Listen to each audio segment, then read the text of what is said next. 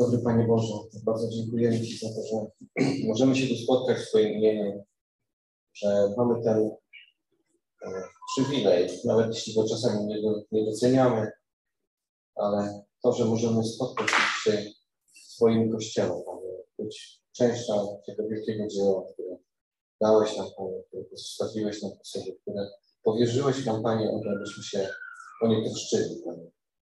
Tak bardzo dziękuję Ci za to przyjemność, że mogę tutaj stać, że mogę tutaj być pośród moich braci, siostr.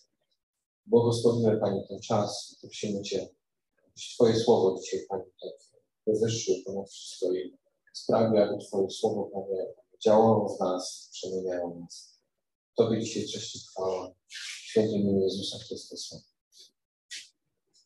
Dzisiaj cofniemy się na chwilę, na dłuższą chwilę, cofniemy się do Starego Testamentu, do niemalże samego początku, e, bo do e, momentu, w którym Izrael wędrował przez pustynię, a nawet trochę wcześniej przechodził przez Morze Czerwone. Izrael to naród wybrany, to wszyscy wiemy. Wiemy też, jak e, w cudowny sposób, z jakimi motywacjami Bóg wybrał ten naród do tego, aby go posiąść na własność, aby go poświęcić swoją obecnością i aby go wyprowadzić, aby go doświadczyć, e, aby dać też świadectwo swojej łaski, swojego miłosierdzia, swojej potęgi przez to, co działo się z tym narodem. I oto teraz widzimy, wyobraźcie sobie e, ten naród, który e, jest w niewoli egipskiej, który jest ciemiężony, któremu no, ja sobie nie wyobrażam, e, jak może czuć się naród, który jest pozbawiony własnej ojczyzny, e, który upada tak nisko, że staje się niewolnikiem e, innego narodu, potężniejszego narodu, który jest uciskany, pozbawiony jest wszelkich praw. Jest po to tylko, żeby pracować za jakąś skromne, nawet chyba nie wynagrodzenie, co za skromną miskę jedzenia. E, I to są rzeczy, które są niewyobrażalne dla nas, bo my właściwie przez całe nasze życie doświadczyliśmy wolności. Nie doświadczyliśmy czegoś takiego, a Izrael owszem. To, e, i to taki, że tutaj czytamy akurat o tym momencie, ale Izrael też przez wiele, wiele lat nie miał własnej ojczyzny, był pozbawiony. E, oni w jakiś sposób, można powiedzieć, sami sobie na to zapracowali, ale z drugiej strony widać tę rękę Bożą nad nimi, która ich też i, błogosławi i doświadcza. I my patrząc na naród izraelski jesteśmy w stanie zobaczyć, nie trzeba jakoś się specjalnie nawet wysilać, ale mając w ręku Słowo Boże, proroctwa, które zostały wypowiedziane do Izraela, możemy łatwo zobaczyć, jak bardzo Bóg wypełnia poprzez Izrael swoje słowo i jak wiele e, tych rzeczy, które czytamy w Biblii, e, spełnia się na tym narodzie. I dzisiaj wyobraźcie sobie naród izraelski pod jarzmem niewoli tak, w Egipcie. I nagle pojawia się człowiek, e, człowiek, który zupełnie nie, jakby tak po ludzku rzecz biorąc, także w jego oczach na, na, absolutnie nie nadaje się do tej funkcji, zostaje powołany przez Boga do tego, aby ten naród wyprowadzić z tej dramatycznej sytuacji. Wiemy wszyscy, że mówimy teraz o Mojżeszu. Mojżesz staje jakby, e, Bóg daje mu też pomocnika w postaci Arona i, Bóg, i, i, i Mojżesz staje przed wielkim, potężnym faraonem i mówi: Wypuść mój lud. Wypuść mój lud. On musi być wolny. Bóg tak powiedział: Wypuść nas, bo, my, no, bo Bóg, nas, Bóg, Bóg powołuje nas w inne miejsce, będziemy go czcić, będziemy go chwalić, ale wypuść lud. To nie są twoi niewolnicy teraz. Oczywiście to wiecie, że to spotyka się z odrzuceniem pierwszy, drugi, trzeci raz. Faraon, że nie chce ugiąć. Bóg zsyła, Bóg zsyła plagi, wypełnia na Egipcie e, w pewnym jakimś sensie pomstę za to, że Izrael, że, mm, że Mojżesz, no, że Faraon tak bardzo zatwardził swoje serce. E, kiedy to wszystko obserwujemy, to, to widzimy, jak potężny, jak niezwykły jest Bóg, jakie cuda czyni i jak bardzo potrafi być zatwardzone serce człowieka, który na to spogląda i widzi cierpienie swojego narodu i nadal nie chce nic z tym zrobić. Dopiero ostatnia plaga, plaga, która, e, e, za, e, plaga, która, którą przypłacają życie e, pierworodni narodu egipskiego, dopiero kruszy serce faraona i faraon mówi: idźcie, wyjdźcie stąd, wyjdźcie stąd. I potem Izrael, Izrael idzie przez pustynię, przez Morze Czerwone, doświadcza wielu cudów, prowadzenia Boga w sposób niezwykły. Widzi, jak Bóg e, ma swoją, trzyma swoją rękę nad Izraelem. Izrael to widzi i to też nie sprawia, aby serce Izraela, e, serce tego ludu jakoś specjalnie przylgnęło do Boga. Co jest z człowiekiem, co jest z Izraelem, czy też z człowiekiem, że nie potrafimy przylgnąć do Boga nawet wtedy, kiedy widzimy tak wielkie rzeczy, tak wielkie cuda. Dzisiaj sobie troszeczkę więcej o tym powiem. Księga Wyjścia 14:29. Cofniemy się do momentu, kiedy Izrael przechodzi przez morze. Synowie izraelscy zaś przeszli po suchym gruncie środkiem morza, a wody były im jakby murem po ich prawej i lewej stronie. Tak wybawił Pan w dniu Izraela z ręki Egipcjan. I widział Izrael Egipcjan martwych na brzegu morza. Izrael ujrzał wielką moc, jaką okazał Pan na Egipcjanach, a lud bał się Pana i uwierzyli w Pana i sługę Jego Mojżesza. To jest wszystko, to wszystko bardzo dobrze brzmi, te ostatnie słowa szczególnie. Za chwilę okaże, okaże się, że to nie wszystko tak fajnie wyglądało. Ale lud Izraela rozumiał i widział te wszystkie rzeczy. Trudno było ich nie zauważyć, bo wtedy, kiedy Faraon rzucił się w pogoń za, e, w pogoń za, e, za Izraelem, to e, pomiędzy, pomiędzy Izraelem, pomiędzy oprawcą, a tym, a pomiędzy oprawcą a ofiarą pojawił się słup ognia, który odgrodził skutecznie tych, którzy chcieli zabić Izraelczyków. Egipcjan odgrodził w taki sposób, że nie mieli dostępu do Izraela. Trudno takie rzeczy przegapić, trudno takich rzeczy nie docenić. Potem, e, kiedy przychodzi odpowiedni moment, e, to morze rozstępuje się, Izrael przechodzi przez to morze, to wszystko wiemy. E, I tak jak czytamy tutaj, widział Izrael martwych na brzegu morza. Wyobrażacie sobie dzisiaj? Wyobrażacie sobie taką sytuację? Co byście powiedzieli dzisiaj, gdybyśmy, ja, my jako naród, jako Polacy doświadczyli czegoś takiego? Że my znajdujemy się gdzieś pod, pod jakimś jarzmem, pod jakąś niewolą i w cudowny sposób nagle jakiś przywódca powołany przez Boga mówi, przejdziemy stąd, wychodzimy, zróbmy to. Naprawdę Bóg jest wierny, Bóg nam pomoże. I idziemy jako naród i po prostu dzieją się takie cuda. Gdybyśmy my to zobaczyli, ja nie wiem, jak byśmy zareagowali.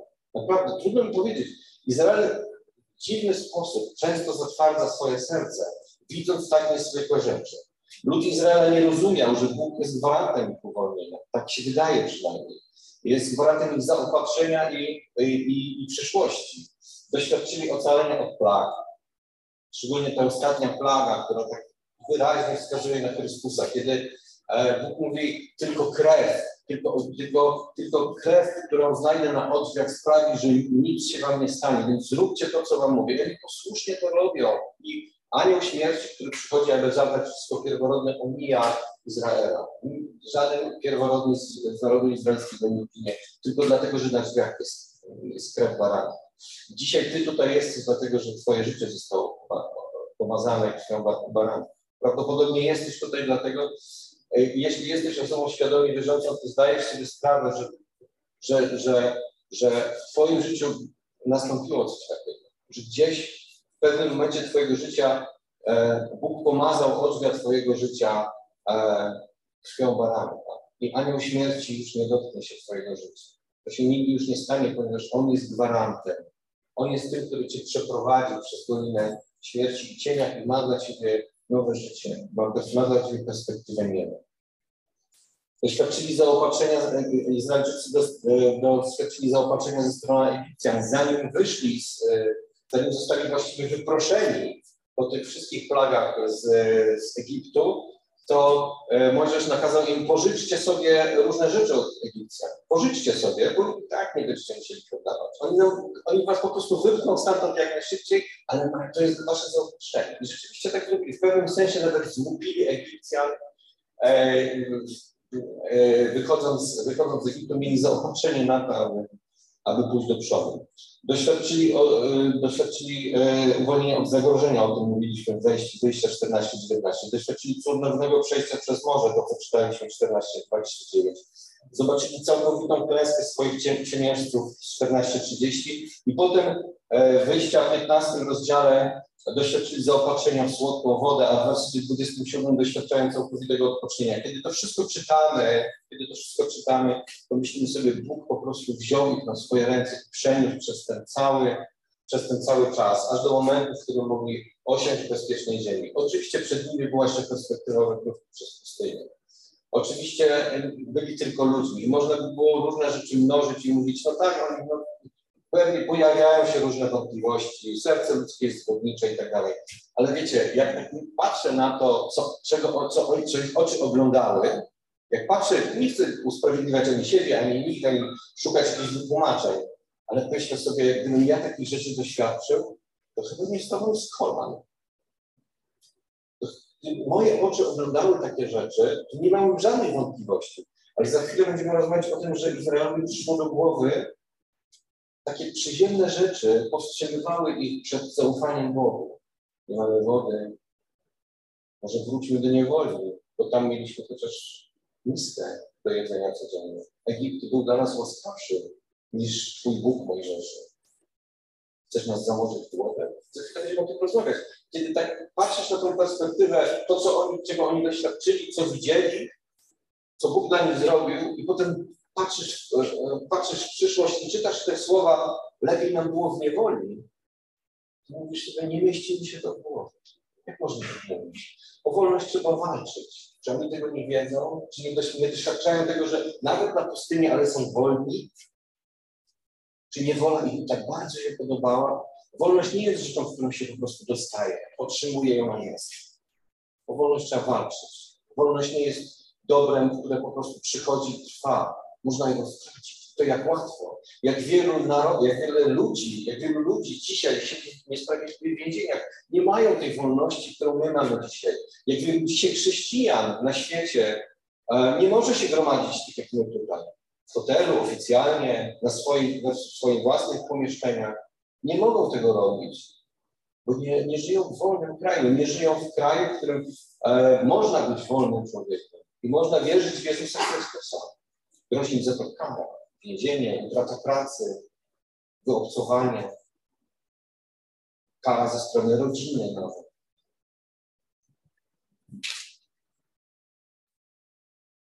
Otrzymali także pouczenie, jak postępować e, w Księdze Wyjścia 15-26, zapewnienie Bożej ochrony. I to jest bardzo ciekawe, Bóg nazywa siebie, ja Ciebie ochronię, bo ja Pan Twój lekarz. Bardzo mi się podoba to stwierdzenie. Ja Pan jestem Twoim lekarzem. Czy masz swojego osobistego lekarza dzisiaj? Czy on jest Twoim lekarzem? Ja wiem, że czasami fizycznie cierpimy. Ja miałem ostatnio taką sytuację, że moje zdrowie tak się trochę wachnęło, tak, taki nietypowy sposób, bo już jak żyjąc te 50 parę lat nauczyłem się sobie nie, nie lekceważyć niektóre rzeczy, bo żeby nie, nie, nie popaść w jakąś patrzę w PESEL i wiem o co chodzi, ale teraz ostatnio było tak e, trochę nieciekawie. E, wystarczyło jedno słowo, dwa słowa, jedno zdanie za dużo, gdzieś tam to zostało w mojej głowie i nagle pojawiło się takie o, o, może to już koniec, a co ze mną, jak będzie dalej, a co będzie jutro. I wiecie, przychodzi takie, może czemu, czemu, to, może to trochę za wcześnie, może jeszcze nie teraz, może gdzieś umknęła mi ta no, zaufanie, gdzieś zostało mi zebrane to takie, pojawił się lęk w miejscu, w miejscu wiary, pojawiła się taka niepewność, w miejscu takiej pewności, kim jest Bóg, że jest, jestem w Jego rękach. Musiałem z tym walczyć. Coś chciało mi zabrać tą wolność, którą mam w Chrystusie, tą wolność myśli, tą wolność od siebie samego, tą wolność od lęku, strachu, o przyszłość, o zdrowie, o perspektywy. Coś chciało mi to zabrać, musiałem to znowu zawalczyć. Musiałem przyjść do Boga na kolanach i powiedzieć, potrzebuję Ciebie w tej takiej, właśnie w takich sytuacjach. Ty, Pan, jesteś moim lekarzem. Wiecie, co minęło dwa, trzy dni i wszystko, wczoraj z Mirkiem żeśmy walczyli na budowie. Bo, bo Bóg jest lekarzem. Bóg czyni dobre rzeczy, wspaniałe rzeczy, ale też doświadcza. Ale też doświadcza, abyśmy wiedzieć, jaka jest Twoja wiara. Co dzisiaj myślisz? Co jest głęboko w Twoim sercu? On jest w stanie sięgnąć tak głęboko do Twojego serca, poruszyć te struny, które, które już gdzieś tam pordzewiały, poruszyć, żebyś usłyszał, że potrzebujesz coś zmienić, że potrzebujesz doświadczyć czegoś, aby Twoja wiara stała się głębsza, stała się bardziej cenna, wypróbować ją, jak to, jak to czytamy, wypróbować ją jak, jak drogocenne złoto. Zaczyna się szemranie. Wiecie, w Księdze Wyjścia od 16 rozdziału. Lud izraelski zaczyna szemrać. Jest takie słowo, nie wiem, czy je dobrze przeczytałem, gongyco. Gongyco. Z greckiego. To znaczy szemrać. To jest takie, wiesz, nie wiem, co jest grane, ale coś się nie podoba. Musimy o tym porozmawiać na Bogu. Rozumiecie? To jest szemranie porozmawiajmy o tym gdzieś na boku, o tym, co jest nie tak. Nie wiem, w kościele, w tamtej rodzinie, u tego człowieka. Nie mówmy o tym oficjalnie, ale to nie jest w porządku. Musimy z tym coś zrobić. Nie, nie idę z tym oficjalnie, ale robię to gdzieś na boku. Takie szemranie. Mruczeć, mówić coś, mówić coś e, na boku nie do, nie do powiedzenia. Tak to jest tłumaczone. W Judy 1,16 czytamy też o człowieku, który jest wiecznie niezadowolony. To jest dokładnie to samo słowo. Pochodna tego słowa. I wyjścia 16,3 czytamy tak. I rzekli do nich, syno, do nich synowie izraelscy, obyśmy wypowarli z ręki Pana ziemi. Gdybyś, gdybyśmy siadali przy garnku mięsa i mogli się najeść chleba dosyta, bo wyprowadziliście nas na tą pustynię, aby całe to zgromadzenie zamorzyć głodem. To już jest oficjalne. Ty, Mojżesz i ty, Aaron, wyprowadziliście nas, przeprowadziliście nas przez to wszystko po to, żeby nas teraz ukatrupić głodem. Nasze dzieci. Po prostu wyprowadziliście nas tutaj, żebyśmy umarli z głodu. To jest już oskarżenie. I to mówią ludzie, którzy doświadczyli takich rzeczy wcześniej, którzy widzieli tak wielkie cuda. Ale Bóg lituje się nad tym. Bóg lituje się i jedli mannę przez 40 lat, e, mieli przepiórki i niczego im nie zabrało. Wcześniej doświadczyli też takiego cudu, w którym to jest e, w Księdze Wyjścia 15-23, że do, do, dotarli do jakiegoś, jakiegoś źródła wody, ale woda była gorzka. I Bóg mówi do Mojżesza, weź to drzewo, wrzuć do, tego, do, te, do tej wody i woda stała się słodka. Następny cud. Następna rzecz, która stała się na ich oczach. A potem kilka wersetów mówią, wyprowadziliście nas tutaj, aby nas pozabijać. Pomrzemy my i nasze dzieci, bo nie mamy co jeść. To się w człowieku nie zmieni. Takie przyjemne myśli. Wydaje się to naturalne. No, zgodnieli. No może nie jedli już z dwa dni. I wiele razy czytamy, że Bóg wyprowadził e, e, lud na pustynię, aby go doświadczyć. Aby zrozumieli, że On jest ich zaopatrzeniem, ale by też potrafili powalczyć o swoją wolność. Znieść coś, znieść jakąś niedogodność, znieść jakieś cierpienie, ale być wolnym, ale należeć do Pana, Czyli do tego też jesteśmy powołani.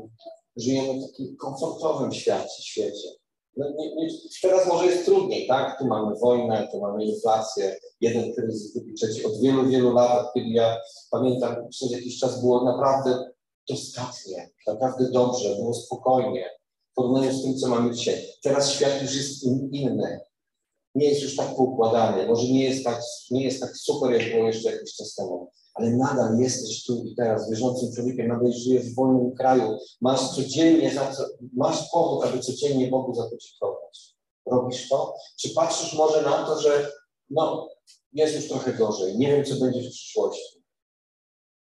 Tu i teraz, z Bogiem, to jest to, co jest najważniejsze. To, co powinno Ciebie absorbować, interesować, bo wtedy jest dziękczynienie.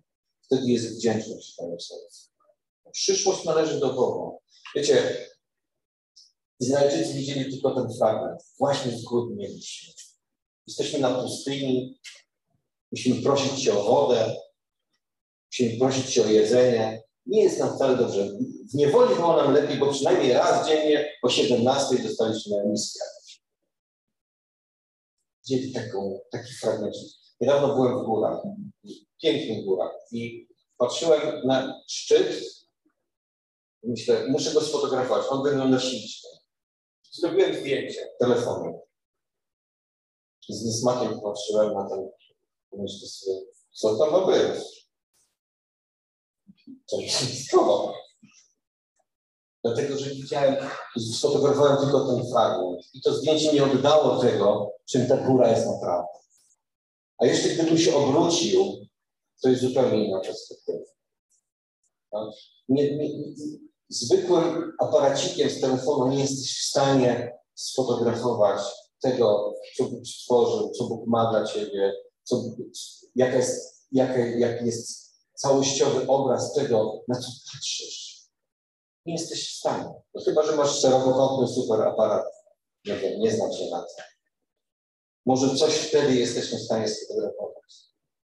I robiłem później zdjęcia nieco inaczej, bez takich malutkich wycięć. I to rzeczywiście wyglądało inaczej, ale kiedy zamknę oczy, oglądam zdjęcia i zamknę oczy, to nadal widzę, co to jest.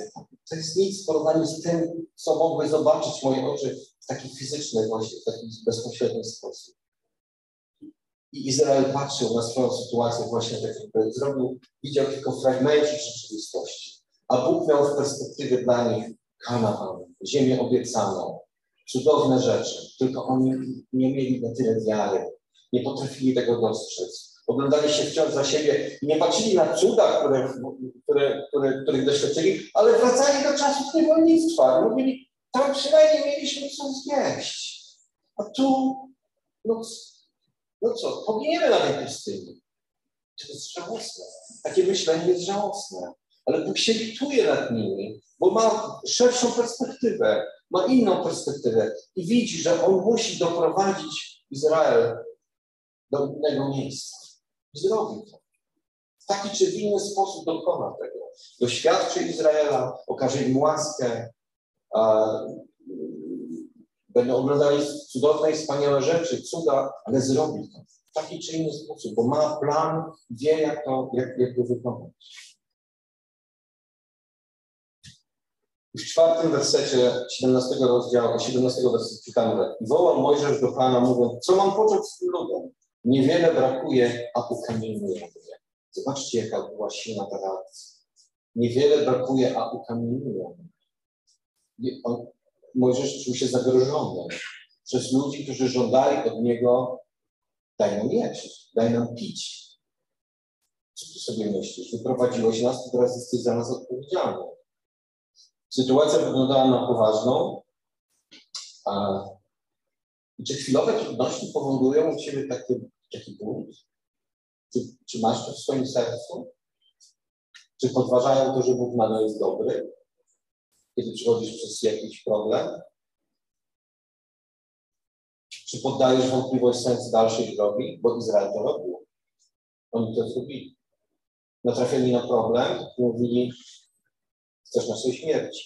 Musimy się cofnąć do tyłu. Wracajmy tam, gdzie byliśmy. W Egipcie było nam lepiej. Tutaj nie mamy co jeść, nie mamy co pić.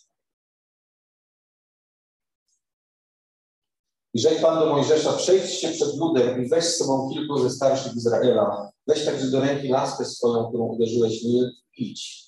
Oto ja stanę przed Tobą na skale, tam na Chorebie, a Ty uderzysz w skałę i wytryśnie z niej woda i lud będzie pił. Mojżesz uczynił tak na oczach starszych Izraela. I nazwał to miejsce Massa i Meriba, ponieważ synowie izraelscy spierali się tam i kusili Pana, mówiąc, czy jest Pan pośród nas, czy nie. Woda nie wytrysnęła na pustyni ze skały tak sobie. Ja czytałem na ten temat i zdarza się czasami, że można znaleźć taki rodzaj, specyficzny rodzaj skał na pustyni, skał wapiennych, które są w stanie gromadzić sobie wodę. Tam także pojawia się wtedy gaz łupkowy, to takie jakieś geologiczno-chemiczne tematy.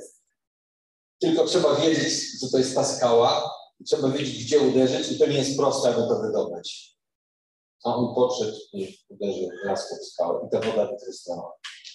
Niektórzy próbują tłumaczyć to w ten sposób, że to było naturalne zjawisko, bo Mojżesz był z zawodu geologiem i wiedział, że trzeba podejść do tej właśnie skały i uderzyć, uderzyć laską i ta woda musiała stąd wypłynąć. No ale to nie jest prawda. Wszyscy wiemy, że ta woda wytrysnęła. Dlaczego? Dlatego, że, e, dlatego, że jest napisane e, ja stanę przed Tobą na skale. To ja stanę, ja Pan stanę przed Tobą na skale na chorobie i ta woda wytryśnie tylko dlatego, że ja tam będę. Nie dlatego, że Ty jesteś taki, takim dobrym geologiem, że Ty wiesz, że Twoja wiedza. Nie, bo ja tam będę. To się dlatego stanie. I tak się też stało. I Izrael znowu widział wielki cud. Ja, Pan Twój lekarz, ja Twoje zaopatrzenie. Dlatego, że Bóg stanął razem z Mojżeszem na skale. Bóg troszczy się i jest cierpliwy na tych, nawet dla tych, którzy szemrzą, którzy mają odmienną perspektywę, którzy mają wąskie, wąski sposób myślenia i patrzenia na rzeczywistość. Bo wie, jakim prochem jesteśmy, jakim jesteśmy pyłem. Dokładnie taki sam był Izrael. Nie zdawał sobie sprawy z tego, że Bóg ma znacznie większy, cudowniejszy plan niż tylko przejście się po pustyni że otwiera przed nimi wielkie perspektywy, w którym wolny naród będzie żył na swojej ziemi w obfitości. Taki był plan dla nich. Tego Bóg dla nich chciał. I teraz, i teraz przeskoczymy do pierwszego listu do Koryntian 10.1 i czytamy tam tak. Pierwszy Koryntian 10.1. A chcę, bracia, abyście dobrze wiedzieli, że ojcowie nasi wszyscy byli pod obłokiem i wszyscy przez morze przeszli. I wszyscy w Mojżesza ochrzczeni zostali w obłoku i w morzu, i wszyscy ten sam pokarm duchowy jedli, i wszyscy ten sam napój duchowy pili. Pili bowiem z duchowej skały, która im towarzyszyła, a skałą tą był Chrystus. A skałą tą był Chrystus. Czy oni myśleli o tym w tej perspektywie? No nie. Oni widzieli tylko pustynię, myśleli o tym, czy aby będzie coś jeść, czy aby będzie się czegoś napić. I my jesteśmy w stanie to zrozumieć. My jesteśmy w stanie czuć się w jakiś sposób w ich sytuacji. Myślę, że większość z nas była co najwyżej na pustyni błędowskiej. Ktoś był na prawdziwej pustyni? Zdarzyło się komuś? Ja nie. A, ale nie chciałbym zabłądzić gdzieś na pustyni bez perspektywy um, zaspokojenia pragnienia, pożywienie już jest mniej ważne w tym przypadku, bo najgorzej jest woda. To może nie być proste, ale patrząc na tą perspektywę tego, co, do czego doświadczyli, to ich myślenie powinno się zmienić, powinno być nieco inne, więcej zaufane. I okazuje się tutaj, kiedy czytamy pierwszy Koryntian, że oni, że Bóg ich karmił w taki duchowy sposób, karmił ich swoją obecnością. Pili duchowy, ducho, duchowy napój, jedli duchowe pożywienie, a skałą, z którą, z którą się spotkali, z której wytrysnęła woda, był sam Chrystus. Był sam Chrystus. Wszyscy ten sam pokarm jedli, wszyscy ten sam napój duchowy pili. Pili bowiem z duchowej skały, która im towarzyszyła, skałą był Chrystus. Z duchowej perspektywy to wygląda zupełnie inaczej. To widzimy tutaj, to co się działo z Izraelem, czytamy tutaj w tych wersetach. Chrystus skałą naszego zbawienia. Chrystus był skałą ich zbawienia. Był źródłem wody żywej. Jana 7,37 czytamy. A w ostatnim wielkim dniu święta stanął Jezus i głośno zawołał. Głośno zawołał. Jeśli kto pragnie, niech przyjmie, przyjdzie do mnie i pije. Jeśli ktoś pragnie, niech przyjdzie do mnie i pije. Dlatego, Jezus, dlatego Bóg powiedział do Izraela, ja Pan Twój lekarz. Ja Pan Twoje zaopatrzenie. Ja Pan Twoje rozwiązanie. Twoja perspektywa. Patrz na swoje życie, na rzeczywistość przez Jego perspektywę i włóż w to wysiłek. Nawet jeśli jesteś na pustyni, wiedz o tym, że Bóg Ciebie nie opuszcza na pustyni. W księdze Izajasza jest taki werset do, do Izraela, że kiedy będziesz przechodził przez płomienie, one cię nie spalą, a kiedy pójdziesz przez morze, woda ci nie zaleje. Ale to znaczy, że pójdziesz przez płomienie i pójdziesz przez wodę. Tylko, że będziesz bezpieczny. Tylko, że będziesz bezpieczny. I to też może się zdarzyć w moim i Twoim życiu. Że Bóg przeprowadzi Cię przez jakieś głębokie wody i przez płomienie i będzie niebezpiecznie i że będzie wydawać się, że jest naprawdę źle, ale tak naprawdę będzie bezpiecznie, bo On będzie blisko Ciebie. To jest Jego obietnica. W objawieniu 22:17 czytamy, a duch i oblubienica mówią przyjdź, a ten, kto słyszy, niech powie przyjdź, a ten, kto pragnie, niech przychodzi, a kto chce, niech darmo weźmie wodę żywą tam. Darmo weźmie wodę żywą. W Jezusie Chrystusie, w tym, co się wydarzyło, my, nowotestamentowi wierzący, mamy Jezusa Chrystusa, który jest naszą duchową skałą, duchowym zaopatrzeniem, lekarzem, który ma dla nas wszystko, co w Chrystusie Jezusie zostało nam darowane, wszystko, co jest nam potrzebne w kwestii naszego zaopatrzenia, życia w obfitości. Nawet jeśli będzie nam czegoś brakować, nawet jeśli trafimy na pustynię, nawet jeśli będzie się nam tak wydawać, miej szerszą perspektywę. Miej znacznie szerszą perspektywę i wspomnij o tym, co Bóg uczynił w Twoim życiu wcześniej. Nie wiem, czy pamiętacie kiedyś, e, nawet chyba głosiłem takie kazanie o tym, że my potrzebujemy zostawiać ślady w naszym życiorysie, w naszej duchowej drodze z Bogiem, ślady po tym, po takich niezwykłych wydarzeniach, kiedy Bóg cię z czegoś uwalnia. Zbuduj ołtarz, poświęć go. Niech to zostanie w Twojej pamięci, niech to zostanie w Twoim sercu. Połóż kamień na kamieniu, jak, jak byliśmy w tych górach, które chłopaki mają takie fajne zdjęcia, ludzie zostawiali na szczytach ślady po sobie. Układali takie malutkie stosiki kamieni, nawet takie niektóre były, ale generalnie nie sięgały więcej niż do kolan. Układali takie stosiki kamieni. Tak jakby chcąc powiedzieć, byłem tutaj. Ja to zbudowałem. Wierzą w to, że to zostanie. Że to jest taki ślad po niej, że Byłem, widziałem, zobaczyłem, to jest cudowne, zostawiam po sobie ślad. I Bóg tak w swoim życiu. Zostawiaj takie ślady po tym, kiedy Bóg uczynił coś niezwykłego na ścieżce Twojego życia, nawet na pustyni. Kiedy już dochodzi do oazy, widzisz, że jest woda, że jest zaopatrzenie, że jest wyciągnięta ręka.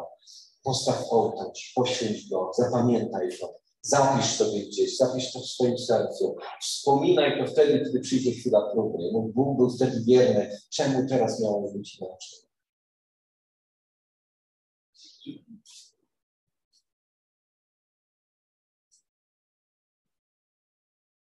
Efezjan 1,17. W nim mamy odkupienie przez krew Jego, odpuszczenie grzechów według bogactwa łaski Jego, który nam hojnie udzielił w postaci wszelkiej mądrości i roztropności o najniższe nam według upodobania swego, którym go przednio obdarzył, tajemnicę woli swojej, aby nastaniem pełni czasów wykonać ją w Chrystusie i połączyć w całość wszystko, i to, co jest na niebiosach, i to, co jest w ziemi, i, i w e, co jest na ziemi w nim, w którym też przypadło nam w udziale stać się jego cząstką. Nam przeznaczonym do tego od początku, według postanowienia tego, który sprawuje wszystko według zamysłu woli swojej, abyśmy się przyczyniali do uwielbienia chwały Jego, my, którzy jako pierwsi nadziei byliśmy w Chrystusie. W Nim i wy, którzy usłyszeliście słowo prawdy, Ewangelię zbawienia waszego i uwierzyliście w Niego, zostaliście zapieczętowani obiecanym Duchem Świętym, który jest rękojmią dziedzictwa naszego, aż nastąpi odkupienie własności Bożej ku uwielbieniu Jego chwały. Bóg jest wierny w swojej dziełach. Jeśli przyszedłeś kiedyś do Niego w pokucie, i, i z prośbą, aby Cię zbawił, aby Cię przyjął do swojego królestwa, aby stał się Jego dzieckiem, to to się nigdy nie zmieni. To jest Jego taki amen. Jego pieczęć została przybita na Twoje życie. Bo On jest wierny w swoich dziełach, wierny w swoim słowie. Nie zmienia się, jest dobry.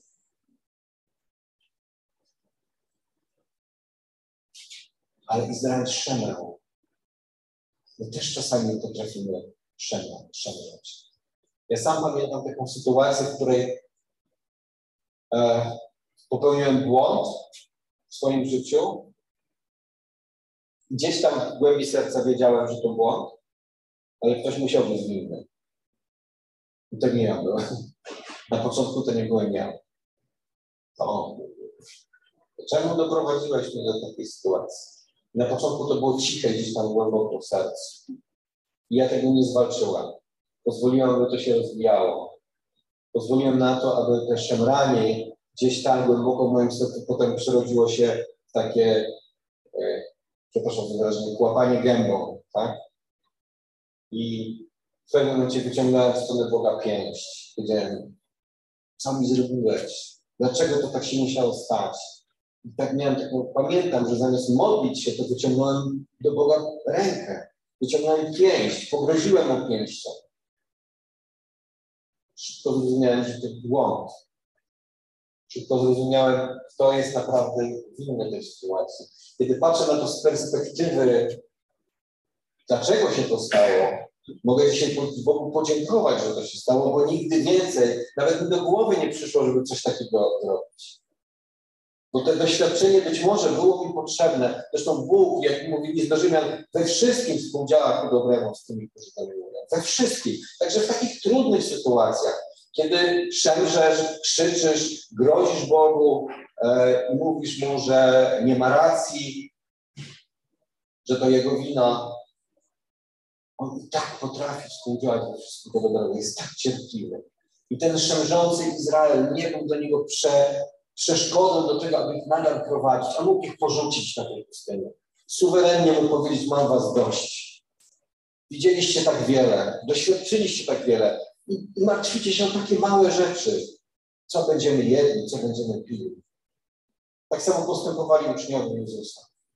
O takie rzeczy się martwicie. Widzieliście takie cuda, słyszeliście takie cudowne rzeczy i o takie proste rzeczy się martwicie. Tak, taka jest nasza natura. Bóg to rozumie. Bóg to rozumie. Ale my mamy z tym walczyć.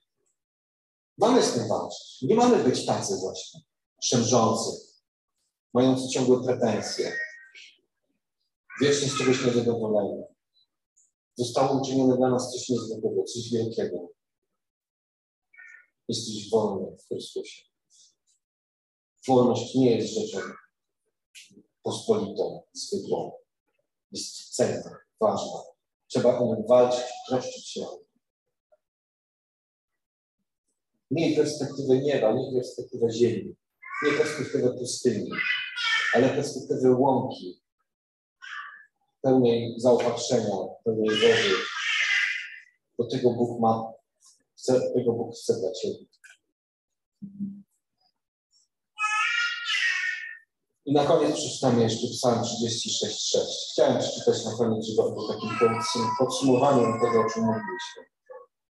Panie, łaska Twoja do niebie sięga, wierność Twoja aż do obłoków, sprawiedliwość Twoja jak góry Boże, prawo Twoje jak głębina niezmierna. Panie, pomagasz ludziom i zwierzętom, jakże cenna jest łaska Twoja Boże. Przeto ludzie chronią się w cieniu skrzydeł Twoich nasycają się tłustością domu Twego, a strumieniem rozkoszy swoich upajasz. Bo u Ciebie jest źródło życia. W światłości Twojej oglądamy światłość. Zachowaj łaskę swoją tym, którzy Cię znają, a sprawiedliwość swoją tym, którzy są prawego serca. Amen.